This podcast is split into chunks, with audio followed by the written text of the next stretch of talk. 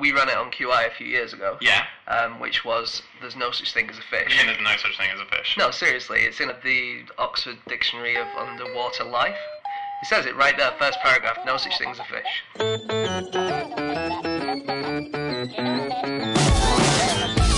Hello and welcome to another episode of No Such Thing as a Fish, a weekly podcast coming to you from the Q I offices in Covent Garden. My name is Dan Schreiber. I'm sitting here with three other elves. We've got James Harkin, Anna Chazinski, and on fact-checking duties, Andy Murray. And we also have a special guest today. It's the creator of Q I. It's the chief gnome himself, Mister John Lloyd. Today's episode is a special one. It is a tie-in for the final of the two thousand fourteen Brazilian World Cup, and we are going to be talking about nothing but football. Now, this is going to be quite interesting, given that none of us know anything about football, but we've done our research, and so we've once again gathered round our microphones, and these are the best football facts that we found out from the last seven days. So in no particular order, here we go. Okay, fact number one, Anna. Yep, my fact is that the first known football chant was composed by Elgar. The first gnome football chant. That was that ever in honour penned? Of me, the chief gnome football chant. Okay, let's clarify that Elgar wasn't a gnome. Um, he's obviously one of our most famous composers. Yep. He wrote uh, Land of Hope and Glory. Land of Hope and Glory is often used as a football chant. The yes, tune, it is. Isn't it? They sing, um, we hate Nottingham Forest, we hate Everton too, we hate Man United, but Liverpool, we love you. And they always change the teams, but the first team always seems to be Nottingham Forest because it scans properly, which is a bit harsh on Nottingham Forest, like every team hates them. The other thing about Elgar, he's the only major composer to have mastered the bassoon. Did you know that? Really? So when other composers were writing for the bassoon, were they just making it up? No, the bassoon is a very important thing in uh, in all sorts of ways. So Darwin used to play the bassoon to worms on his billiard table to see if they had a sense of hearing. Did you know that? Because I know that Elgar stopped playing the violin because he decided he wasn't good enough. So maybe he did that thing of thinking, I'm a bit crap at all the mainstream instruments. Let's go for the weirdo that no one ever plays. Was he a footballer, Elgar? Uh, no, he wasn't, but he was a big fan of Wolves, um, and he wrote a song called He Banged the Leather in eighteen ninety-eight, which was actually before he became particularly famous. He'd written a few um, pieces, and he wrote it because he went to stay with his friend Dora Penny, whose father was a rector in Wolverhampton, and he the first question he asked her when he got off the train was, so we're going to go and see a football match? And after After that, he they went and he cycled forty miles from his home regularly to go and watch Wolves play. Oh. So how did he spread the chant initially? I'm not. There's not much evidence of it being sung at the time. I think it was only discovered about fifty years after. Oh, okay. So it wasn't died. Him being an embarrassing dad in the crowd, just going, "Come on, everyone! I'll play it on the bassoon. You guys sing along." That's why bassoons are now banned. It's um, like the old school vuvuzela. Yeah, everyone coming with their bassoons. Yeah. The, th- the thing what? about chants that I really like is it must that there was a referee, very famous referee called Graham Poll. Oh yeah, and he on a on a show sort of waxed on about how depressed he was about the fact that his surname rhymed with hole, because he just knew that, like, as soon as you join the football, you got to look at every element of your life and yeah. just go, where can this be turned into? Oh no, Paul Hole, that's no. Why, that's why Paul Anka never became a referee, I suppose. Yeah, exactly. But it is, it's got an amazing history, doesn't it? So I managed to find uh, there's the Who Ate All the Pies. Oh yeah, you know that famous chant. Uh, it supposedly it's uh, it gets traced back to a footballer who was a goalie called William Henry Foulke.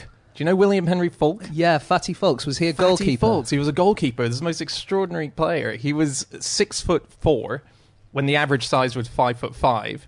Um, he used to bend the crossbar. He would pull down on it to make the goal smaller to bend in. And he was just a furious guy. Uh, one time he disagreed with a referee about a call that made them lose a match, and so he nakedly ran through the stadium trying to find the referee. But naked? Sorry. Naked, yeah. He was wow. naked. He hid himself in a broom cupboard, uh, this referee, because he was so petrified and he started trying to rip the doors off. And he was fat. Yeah. Was that um, a tactical thing? Because I've always wondered if there should be a width restriction on goalies, because if you were fat enough... You're just blocking the whole goal, right? I don't think that's possible. I don't think, although he did play cricket, and apparently uh, people used to joke that there was a, an appeal against the light whenever he was bowling. um, a guy called, um, on Twitter, called at Villanestato.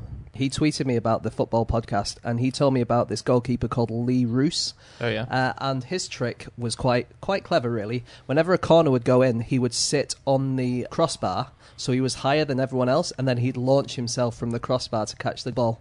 Wow. That's a pretty good trick. Yeah, that, that's a great it? trick. If it yeah. works. Yeah, I don't suppose they do it anymore, so maybe it doesn't work. Yeah. You know, Osama bin Laden has his own chant. Really? At Arsenal, yeah. It's Osama, whoa, whoa, Osama, whoa, whoa. He's hiding in Kabul. He loves the Arsenal. Uh, Is that was he an Arsenal fan? He was a huge Arsenal fan. Really? And when he lived in London, he actually went to a bunch of matches, bought a jersey, which he brought back for his son, which was, uh, I believe, Ian Wright. He was his a son was Ian Wright. His son was Ian Wright. Fascinating. No, he, and he officially got banned by... Um, by Arsenal from ever attending one of their matches on their grounds post nine eleven. That was that was Arsenal's official response to the travesties of America. um, from two thousand four to two thousand five, England got its first chant laureate, Johnny Hurst. It was a, the board that decided who he was going to be was chaired by Andrew Motion, who was obviously the poet laureate oh. at the time, and he was paid ten thousand pounds for a year, which is twice as much as the poet laureate gets for his post, um, to write chants. And you should look him up because they are appallingly bad. I mean, and Arsenal actually in two thousand eight, I think, or I don't know, in the early two thousands, Arsenal released an official chant book and distribute it to its oh, players, which gosh. obviously did not catch on at all. Well, like a hymns book. Basically like a hymn, like standing up in assembly. Yeah. At the first corner, we will be singing hymn number three six nine. The referee's a wanker. uh, okay, uh, Andy, have you got anything to add on chants? Yes, I have. Uh, we were on Charles Darwin earlier, and Darwin shouted at his earthworms in his last book, which was called... The catchy title, The Formation of Vegetable Mould Through the Action of Worms with Observations on Their Habits. He played the bassoon to them. It's got a brilliant end, that book. Yeah. So that's Darwin. I have found a... I found an article in The Guardian which says that Osama bin Laden was not a fan... What? Uh, ...of Arsenal, but it's it's... I think it's open to dispute, because he was a fan of football in his younger days, so I, I reckon that one. I reckon that one stacks up. Um, someone wrote after he was after he was killed. Someone wrote on Twitter, after watching Arsenal yesterday, it was perhaps unwise for Bin Laden to rush into his yard, shouting out, "Come on, the Gunners!" um, oh no.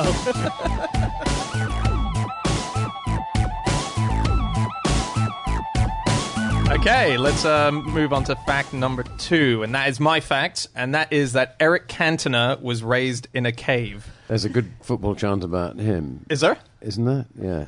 They did sing "Ooh Ah Cantona," didn't they, a lot? And Man United mm. still uh, fans still sing about Cantona, even though he hasn't played for them for. Yeah, he even in the year that he was banned for fly kicking a man in the head, still won Players' Player of the Year. Perhaps I accelerated do you, it. When you say he was raised in a cave, Dan, do you mean yep. a cave or? A cave, oh, a, a wine mean? cellar. I'm sure it's a cave. He yeah. was French. Yeah. He was French. That's true. He's French. Yeah, no, it was a it was a lookout post uh, that was used by occupying Nazis uh, during World War Two. Then got abandoned, and his paternal grandparents arrived uh, from Sardinia, and they occupied the cave, and they slowly renovated it over the years. Funny he didn't take up cricket rather than football. All those bats in there. He would perhaps see. Really got the tone of the lame jokes on the podcast right down to a T. I'm in there like a rat up a pipe, Anna. So just speaking of growing up in caves, I was thinking about people who've uh, who live in bizarre homes. Um, there's a story in the news this week about a house in Wales that's gone up for sale for four hundred twenty-five grand, which has its own private train station where you can hail down trains. Isn't that cool? You can hail a train. Yeah. That, that's not it. uncommon at my my mum's uh, local station in Dorset. Really? You stick your hand out and the train stops. Do not Tiny try this uh, when a Virgin not... Pendolino is going past. Yeah. um, Eric Cantona, yeah. he sits in the pantheon of those amazing football characters that you love almost as much for their social life as you do for their yeah. life on the field, on the pitch. Um, like Pele. Pele's another one that I love. What did he do? There's an amazing ad where um, he was standing in a massive pitch looking around going, you know, I've played in some of the greatest stadiums of the world. I've played amongst the greatest roaring fans that you could ever want. And then he goes into the locker rooms and he says, I've shared these locker rooms with some of the greatest players who've ever walked onto the pitch. And we spoke about everything, our lives, our families, our greatest fears. The one thing we never spoke about, though, was erectile dysfunction. And then it turned into an ad and how you need to see your doctor if you're not getting it up. And wow. yeah, I was just like, Pele, where's this come from? And he became the ultimate advocate of um, erectile dysfunction. And I thought, wow. go you. That's as exciting as your career to me. Um, this is somewhat related. Another Brazilian footballer, Garrincha, is very famous um, from the same era. Um, he lost his virginity to a goat, according to his official biography. No. Um, and really? Yeah, apparently. And when, who was uh, on top, James? That's the thing. I think uh, the goat for the first half. Uh, he was his nickname was the, the Wren because of the way he ran, because one of his legs was shorter than the other. And um, when they won the World Cup, he got a bonus, and he hid the money underneath his child's bed, forgot about it, and then when he remembered, uh, he found out that his child had been wetting the bed for three years, and it was completely ruined all the money. Oh, no. Talk, talking of um, uh, nicknames, do you know who uh, Solfus uh, Nielsen was?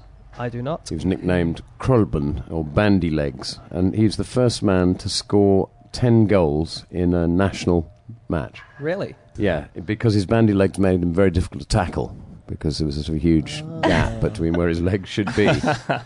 nineteen oh eight at the Olympics. We were talking earlier about um, Cantona kicking football fans. Yeah. Uh, he's got nothing on this guy. Um, Javier Flores, he was a Colombian midfielder.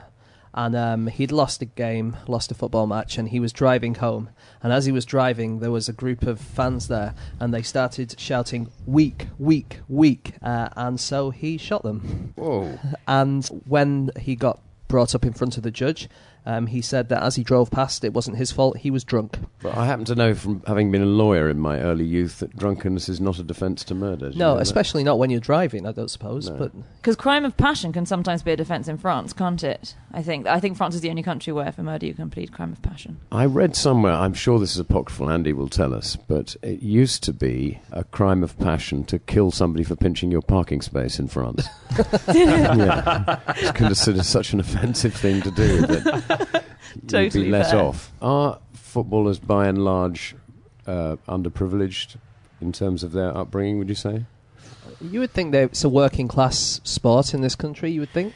And it's funny, yeah. It didn't start out that way, did it? Because in the early days, they were all... Um, there's an amazing guy called Lord Kinnaird, who was um, president of the F A for thirty-three years. Um, extraordinary player. He was, he played in nine F A Cup finals, five times on the winning side, um, three times for Wanderers, which was a mixed public schoolboys team, and twice for the Old Etonians. And he didn't just play football. He won the three hundred fifty yard race at Eton in eighteen sixty-four, the international canoe race at the eighteen sixty-seven Paris exhibition, two blues for tennis at Cambridge, and he was champion of Cambridge University in both fives and swimming. An extraordinary wow. guy. It's great in those days when you could be the best at everything, yeah. yeah. wasn't it? You were like the best soccer player, you were automatically going to be the best long jumper and the best yeah. you know, tennis player and everything. But speaking of the gentlemen sports teams, Corinthians was a team of gentlemen that was so gentlemanly that if they got tackled in the penalty area, they would refuse the penalty because they thought there was no way that anyone could possibly have done it on purpose. That's right. I've got the actual uh, quote for that here. Uh, yeah, C B Fry wrote, "It is a standing insult to sportsmen to have to play under a rule which assumes that the player intends to trip, hack, or push their opponents and behave like cads of the most unscrupulous kidney." Unscrupulous kidney, very good.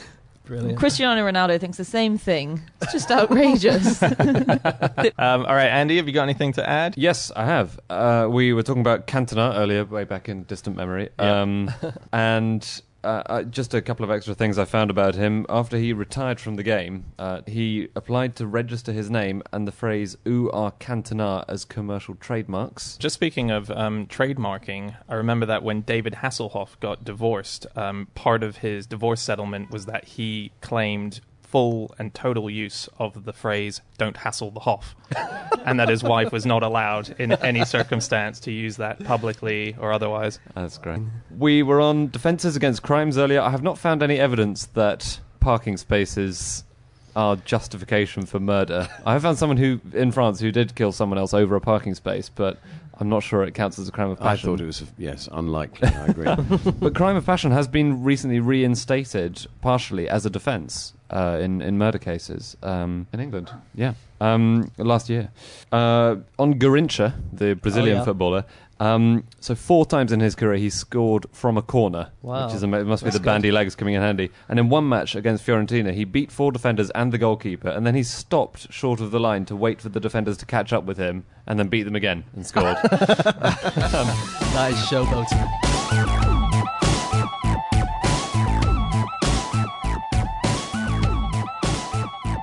Okay, uh, let's move on to fact number three, and that's yours, James. Okay, my fact is that in the first World Cup final uh, in nineteen thirty, um, the two teams, um, Uruguay and Argentina, couldn't agree on the size of ball to use, and so they used Argentina's small ball in the first half and Uruguay's big ball in the second half.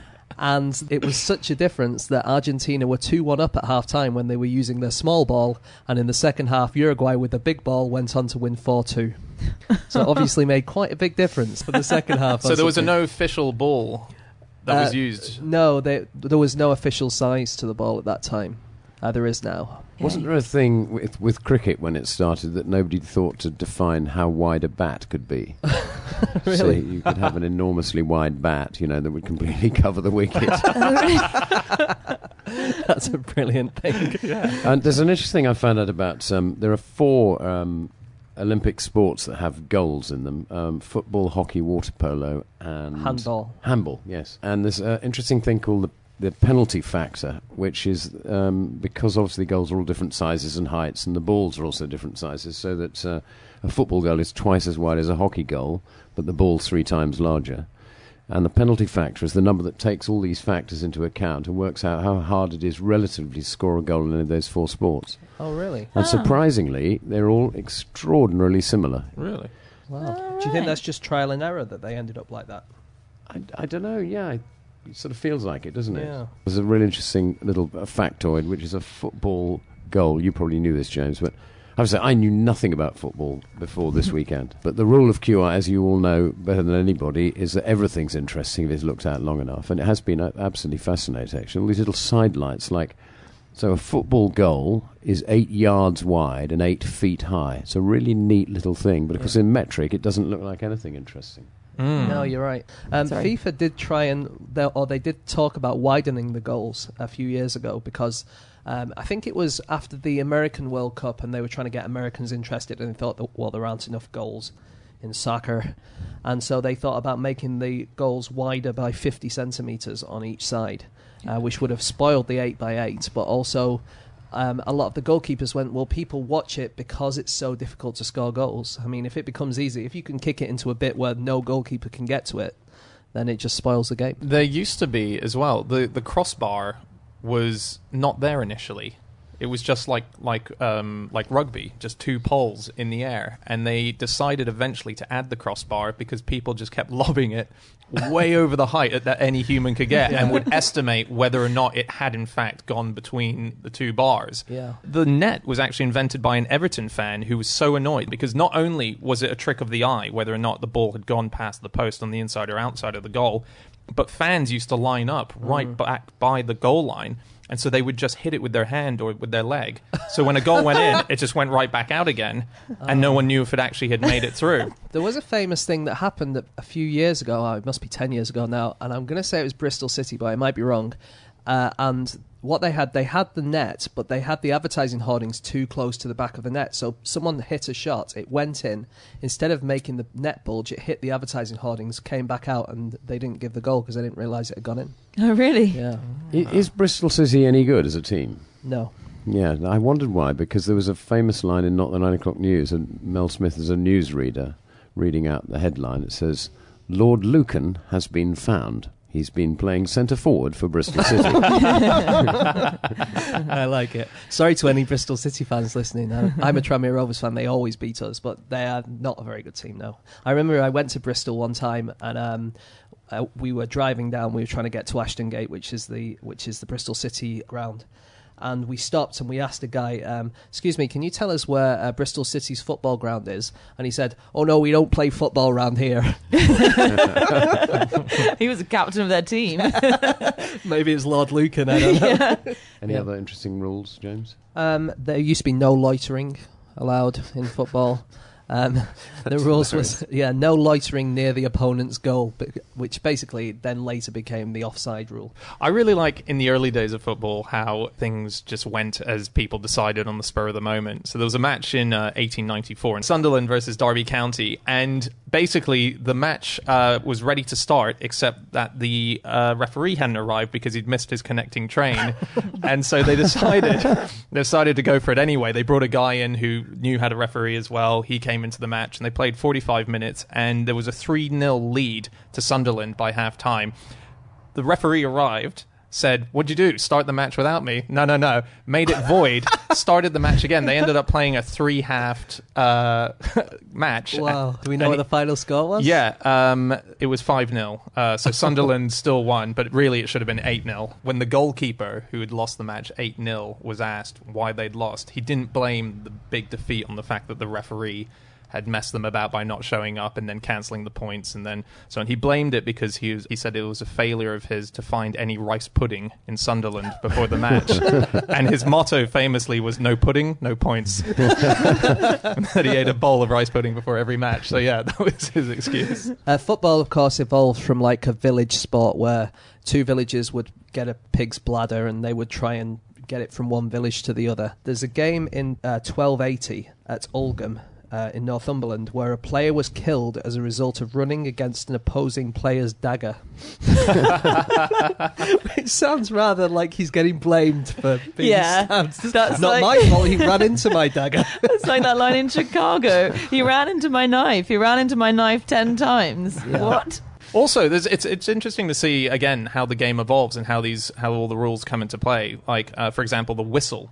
The whistle was quite a late introduction into football, and what they used to do was referees just used to wave a hanky any time they needed to get the attention of the other players, and so it used to get passed down. And like, oh mate, uh, hanky's hanky's being waved. Um, also, uh, Foulke, apparently this guy, Fatty Foulke, who I mentioned earlier, um, supposedly the reason of ball boys being invented for the sport was a result of him, because what they used to do was behind the goal to accentuate his size, six foot four, everyone else roughly five foot five. They used to place two little boys behind the goal just to make him look way larger and more intimidating. And then anytime the ball went past, the boys just naturally went and grabbed the balls, and that supposedly was how yeah. how ball boys That's came about. Great. Oh, wow. So it's a very naturally evolving sport. Um, just going back to the first World Cup with the two balls, um, the winning goal was scored by a guy called Hector Castro, Uh, which is quite impressive. First winning goal in the first uh, World Cup final. What's even more impressive is he only had one arm.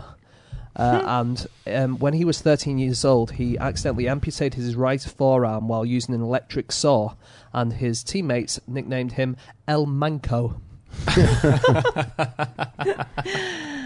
Andy, do you have anything to add? Yes, as well as uh, variations in the size of the ball. There were variations in early matches between the kind of football code that you would use. So there were the Sheffield rules and the Nottingham rules, and some some matches took different sets of rules even for the first and second halves of the game. And in the early t- days as well, they turned up with different numbers of players, so teams were between nine and eighteen players basically. um, uh, John, earlier you mentioned the massive cricket bat that someone used. This is officially known as the Monster Bat Incident of seventeen seventy-one. um So it was just one guy came up with a massive bat and covered yeah. the whole wicket. Yeah, basically. That's ingenious. Yeah, but they suddenly produced some eight-foot stumps that, uh, that they nailed in behind them. So.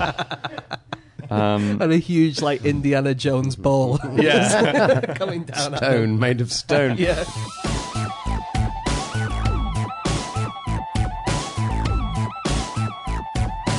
Okay, time for our final fact of the show, and that is you, Mister John Lloyd.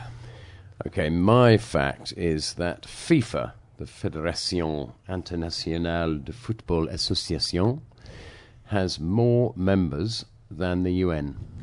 Right. Which I think is uh, surprising, counterintuitive. Quite a lot more members, actually. It's got seventeen more members than the, the U N. Uh, most of these uh, members are tiny little colonies like um, American Samoa, Anguilla, Aruba, Bermuda, British Virgin Islands, Cayman Islands, Cook Islands, Curacao, Faroe Islands, Guam. Hong Kong is a member of FIFA. Macau, Montserrat, New Caledonia, Palestine as a member of FIFA, but ah. not of the U N. Mm. And, of course, Scotland, Northern Ireland, England and Wales. And the, the upshot of this is that it is the reason, ultimately, why Britain doesn't have a football team in the Olympics.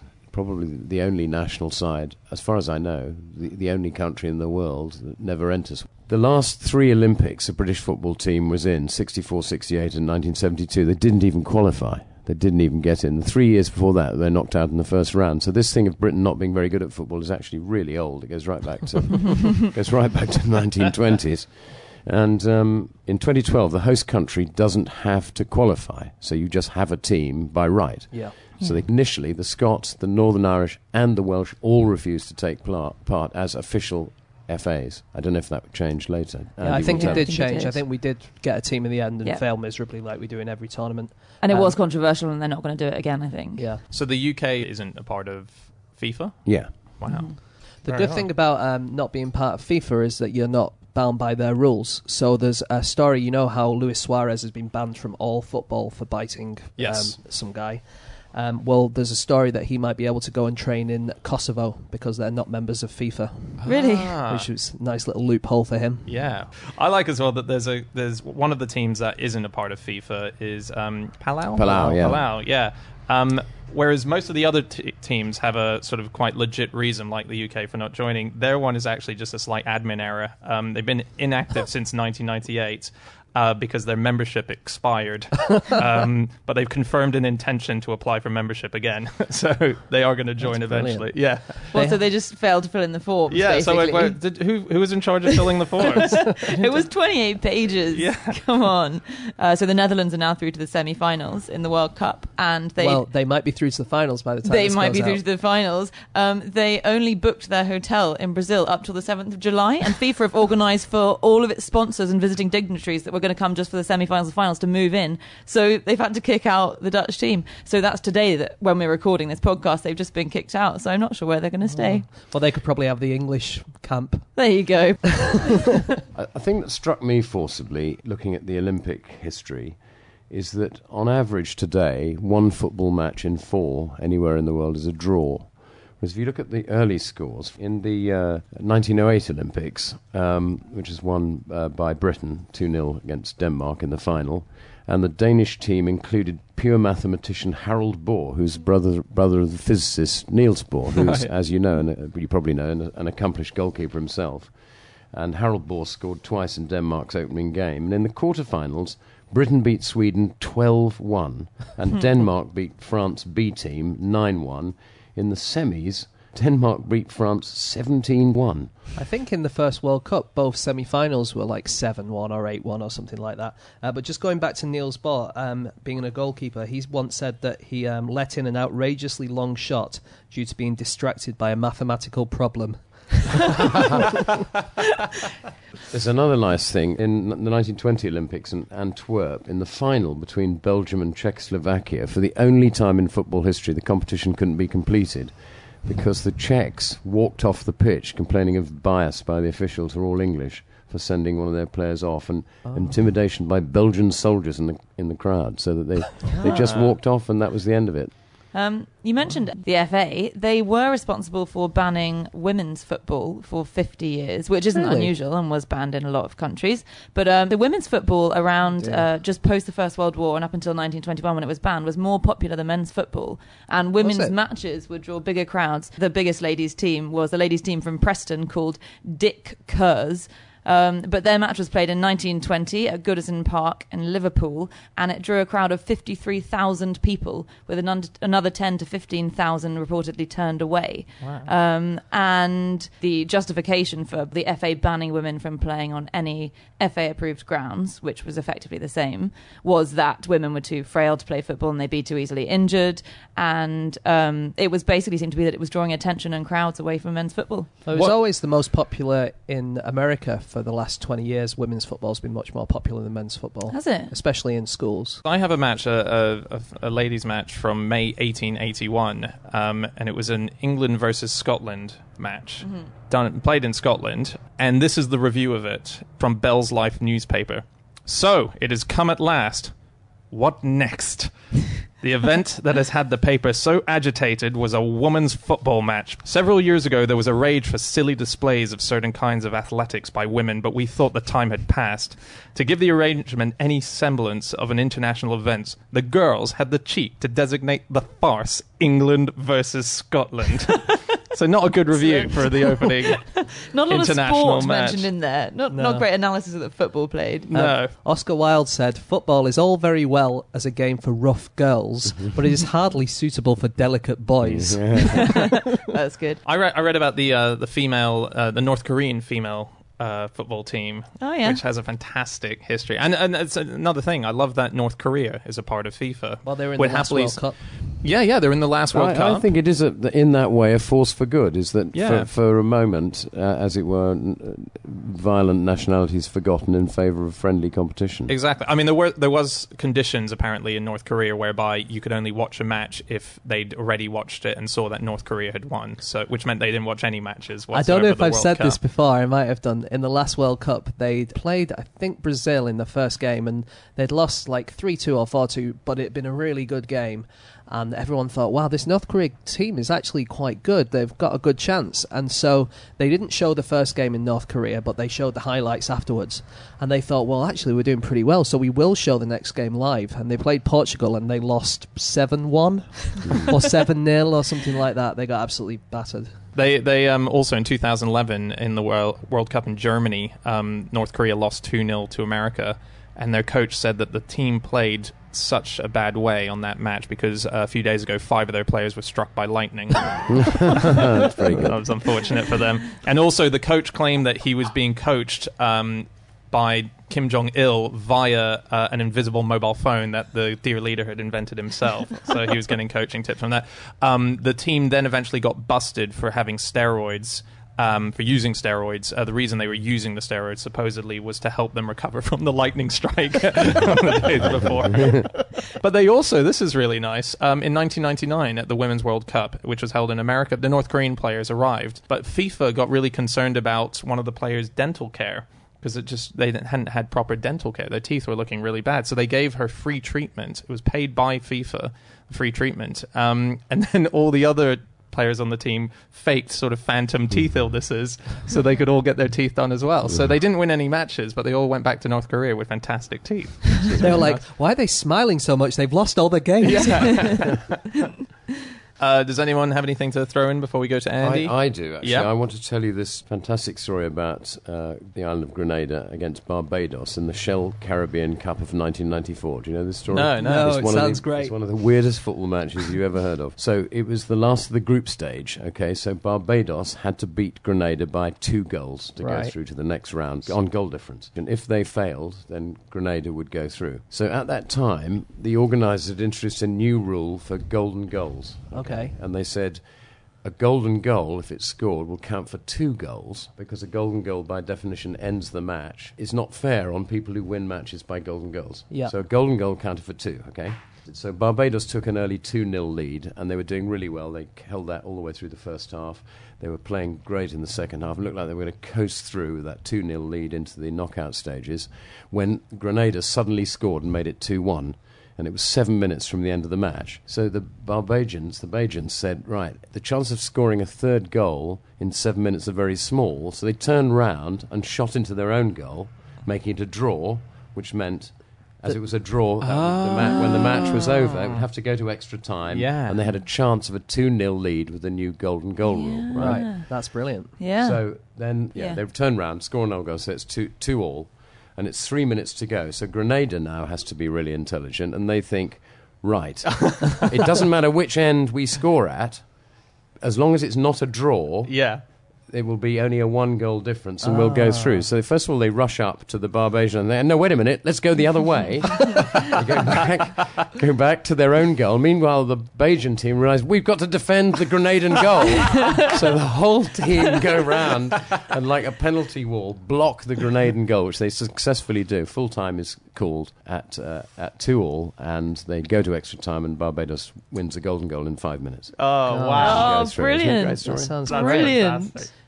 um, okay, Andy, any uh, final facts that are in here? Uh, well, you got everything just about correct there, I think. I couldn't find any mistakes. Uh, there's a cup rather nicely called the Elf Cup. Oh, yeah, which. Um, which took place in two thousand six between Crimea, Greenland, Kyrgyzstan, Tajikistan, Tibet, Northern Cyprus, and Zanzibar. I bet so. Northern Cyprus won that, because they're like a really good team, aren't they? They hosted it, and they won it. Yeah. um, and one of the early women's football teams was called the Honey Ballers, which is just rather nice. And their team captain was a lady called Mary Hudson, but she played under a pseudonym because oh. of the ban. Um, and the F A have since apologised for the ban. I do know that, amusingly, in Germany, when they allowed women to play football, then they would only they were only allowed to play it in warm weather. Okay,